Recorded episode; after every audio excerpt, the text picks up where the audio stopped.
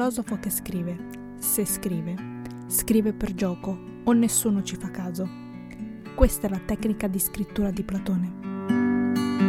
Nel simposio Platone si nasconde dietro una maschera e proprio questo gli permette di celarsi e rivelarsi allo stesso tempo. Un saluto a tutti i lettori.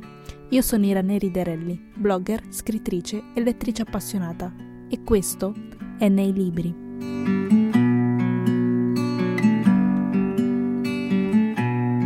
Aristodemo incontra per caso il suo maestro Socrate. Lo trova vestito a festa e gli chiede dove sia diretto. Egli risponde che è stato invitato al banchetto del poeta Agatone per festeggiare il successo della sua tragedia. Socrate convince un riluttante Aristodemo a unirsi ai festeggiamenti.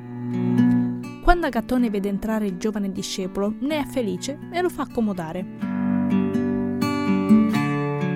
Socrate però non raggiunge subito il gruppo, lo farà solo a metà banchetto. Quando la cena finisce, Pausania, presente anch'essa al convivio, invita i presenti a bere con moderazione, visto gli eccessi del giorno prima. E Eressimaco, il medico del gruppo, accoglie con piacere la proposta della donna. È proprio Eressimaco a suggerire di fare a turno l'elogio di Eros, dio per troppo tempo e ingiustamente trascurato, sebbene sia fra i più meritevoli. Secondo il criterio stabilito si parte procedendo da destra, quindi il primo a parlare è Fedro, a sinistra e l'ultimo, non a caso, è proprio Socrate. I protagonisti del simposio sono tutte maschere che descrivono il pensiero dell'epoca di Socrate e Platone. Il primo a iniziare il suo elogio è Fedro. Lui è l'esempio perfetto di tutti coloro che sono molto più interessati ad ascoltare e apprendere dai discorsi altrui che farne lui stesso. Questo è comunque sinonimo di spessore intellettuale. La seconda è Pausania, maschera del retore politico. Lei sostiene che gli amori sono due, Eros celeste e Eros volgare. Si passa poi a Eressimaco, egli rappresenta il personaggio colto, infatti punta sulla dimensione cosmica dell'Eros. Il quarto a parlare è Aristofane, maschera musa della commedia.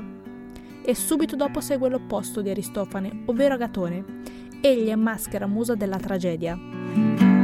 A chiusura del simposio troviamo Socrate, incarnazione del filosofo che però assume la maschera di Diotima e qui Platone sfoggia tutta la sua grandezza.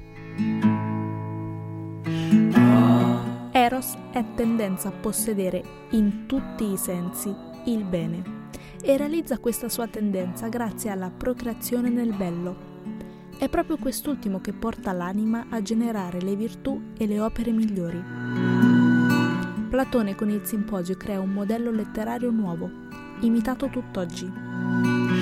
Non c'è dialogo migliore del simposio per iniziare a imparare a guardarsi dentro.